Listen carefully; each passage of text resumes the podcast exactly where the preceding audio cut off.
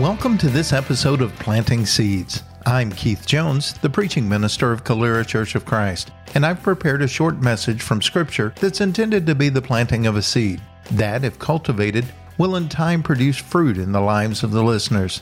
Now, let's get started. The Lord bless and keep you. May his face shine upon you and be gracious and give you peace. In this episode, we'll continue our study of the book of Judges by looking at Judges chapter 18. If you have a Bible with you, turn to Judges 18 and follow along while I read, beginning in verse 1. In those days there was no king in Israel, and in those days the tribe of the people of Dan was seeking for itself an inheritance to dwell in. For until then, no inheritance among the tribes of Israel had fallen to them.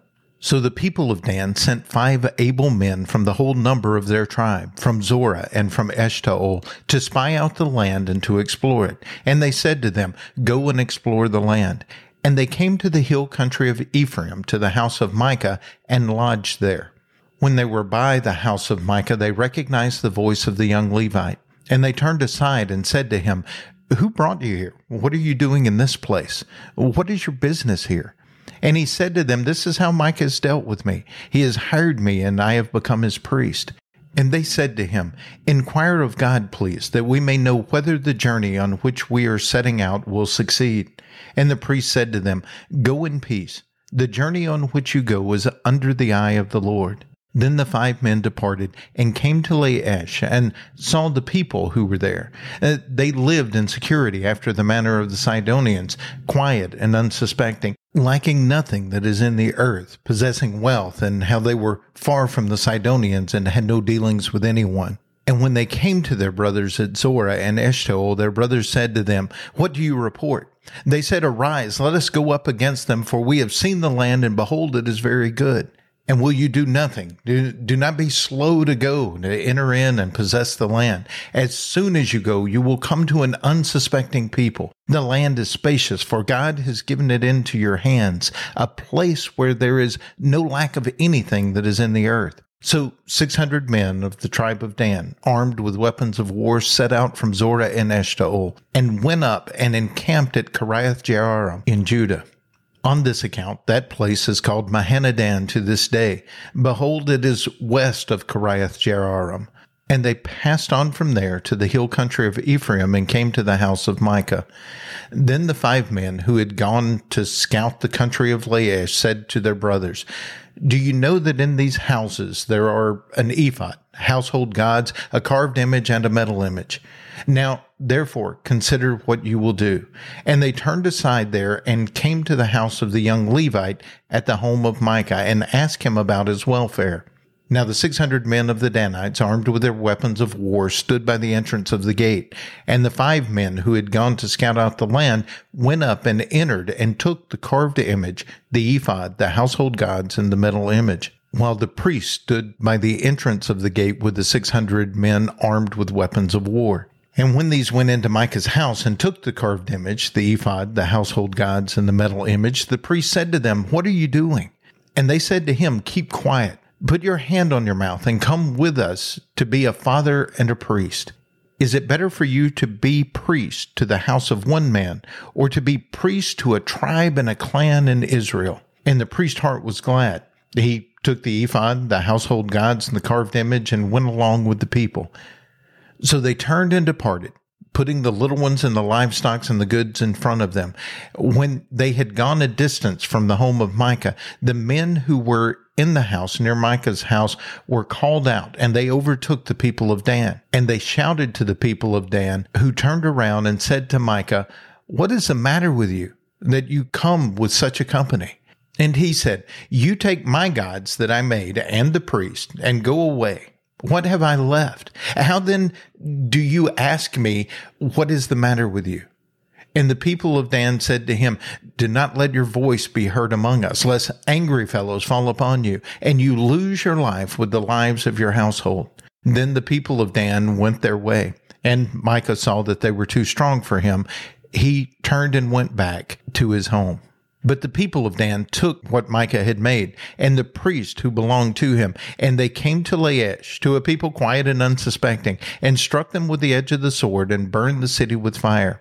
And there was no deliverer because it was far from Sidon, and they had no dealings with anyone. It was in the valley that belongs to Beth Rehob. They rebuilt the city and lived in it. And they named the city Dan after the name of Dan, their ancestor, who was born to Israel. But the name of the city was Laish at first. The people of Dan set up the carved image for themselves, and Jonathan, the son of Gershom, son of Moses, and his sons were priests of the tribe of the Danites until the day of the captivity of the land. So they set up Micah's carved image that he made as long as the house of God was at Shiloh. The story in this chapter is the fascinating continuation of the story that began in Judges chapter 17. We covered it in our last episode, and we met a young Levite who had set up shop in the house of Micah. In this chapter, the tribe of Dan, as they're looking for a place to settle, runs across this Levite and kidnaps him and takes him away with all of the idols and household gods and are going to resettle up north. Micah, like most of us, doesn't like the idea that he's been robbed. And so he goes after the thieves. And when he catches up to them, he's told to go back home and be quiet so that he's not killed. He sees that he can't stand against them, so he goes back home.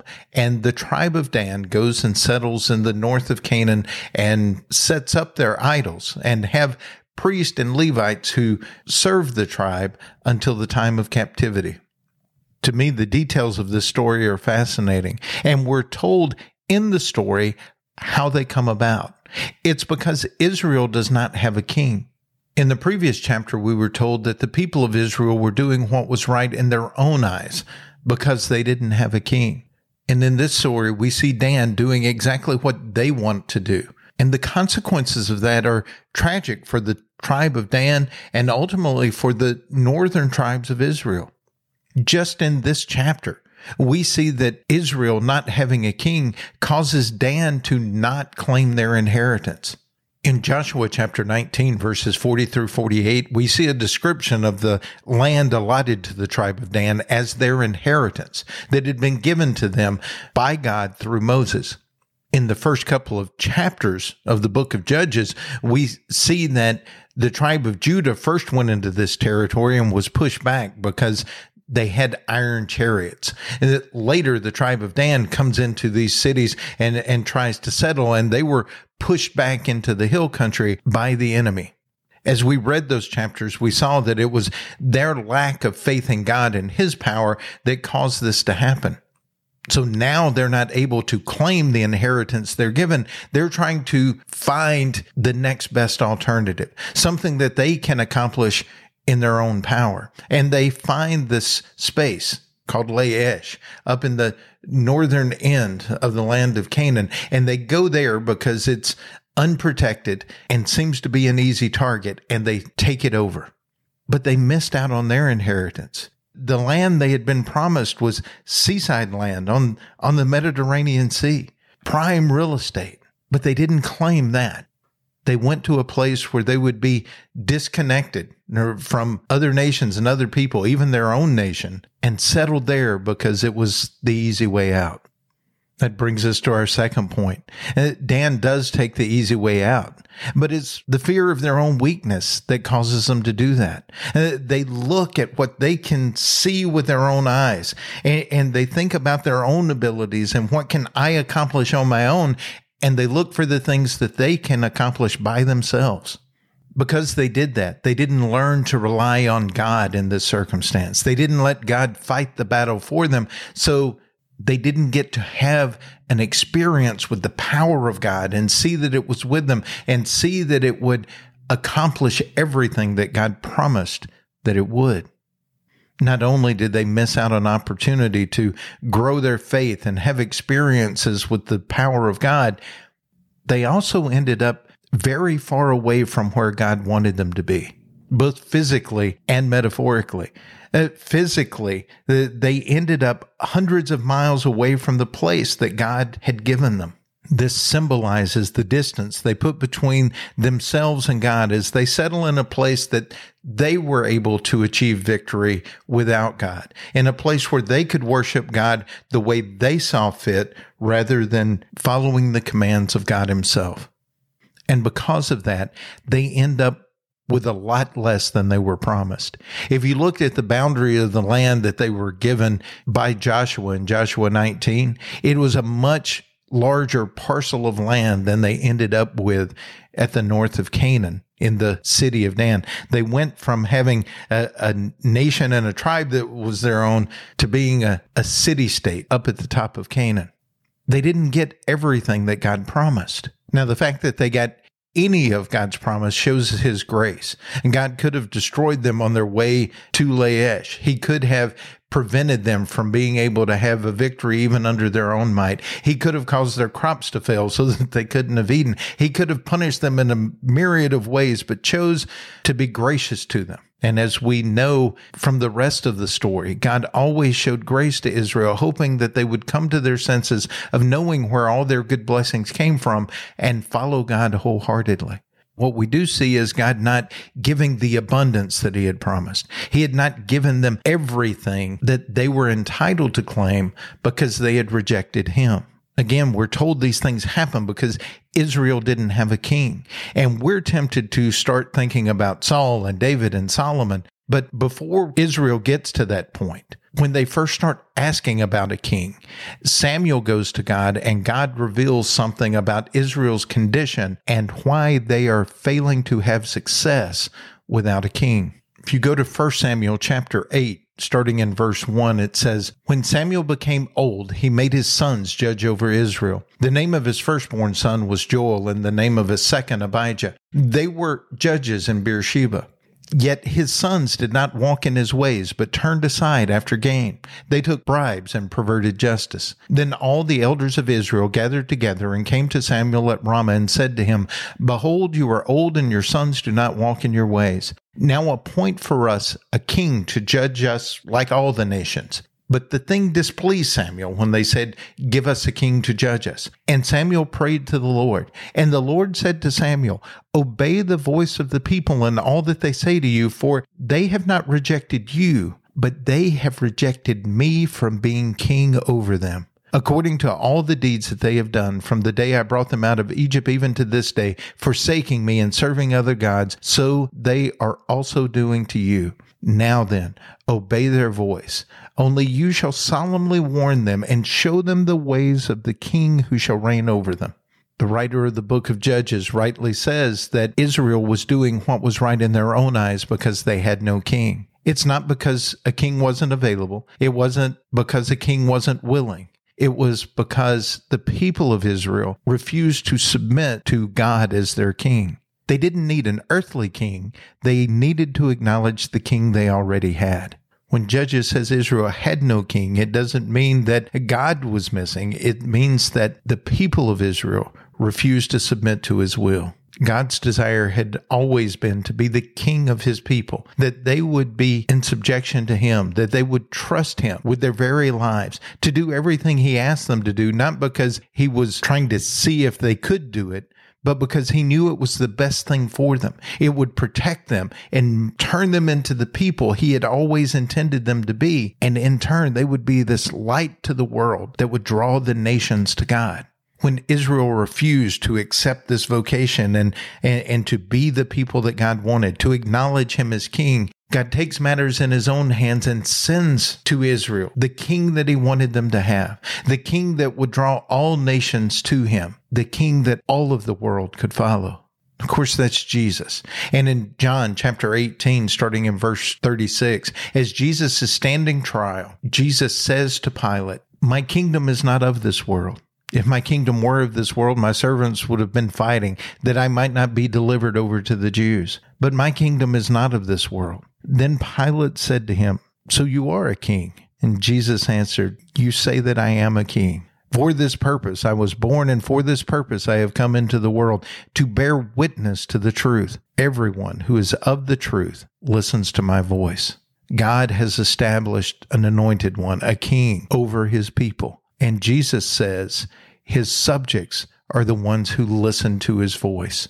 If Judges chapter 18 is about the life of God's people without a king, Ephesians chapter 3 is about the life of God's people with a king. In this chapter, he describes what we as his subjects can expect from our king. In verse 6, he says, We can expect an inheritance. He says, When you read this, you can perceive my insight into the mystery of Christ. Just so you know, the word Christ is a Greek word that means anointed one. It is synonymous with the title king. So when you read this, you can perceive my insight into the mystery of our king. There's something that needed to be revealed about this king that I'm going to reveal to you now. And he says, This was not made known to the sons of men in other generations. It has now been revealed to his holy apostles and prophets by the Spirit. This mystery is that the Gentiles are fellow heirs, members of the same body, and partakers of the promise in Christ Jesus through the gospel. What aspect of God's king needed to be revealed at this time? God's king was making a promise for God's children, and it didn't include just Jewish people, but all people who listened to his voice. They would receive an inheritance.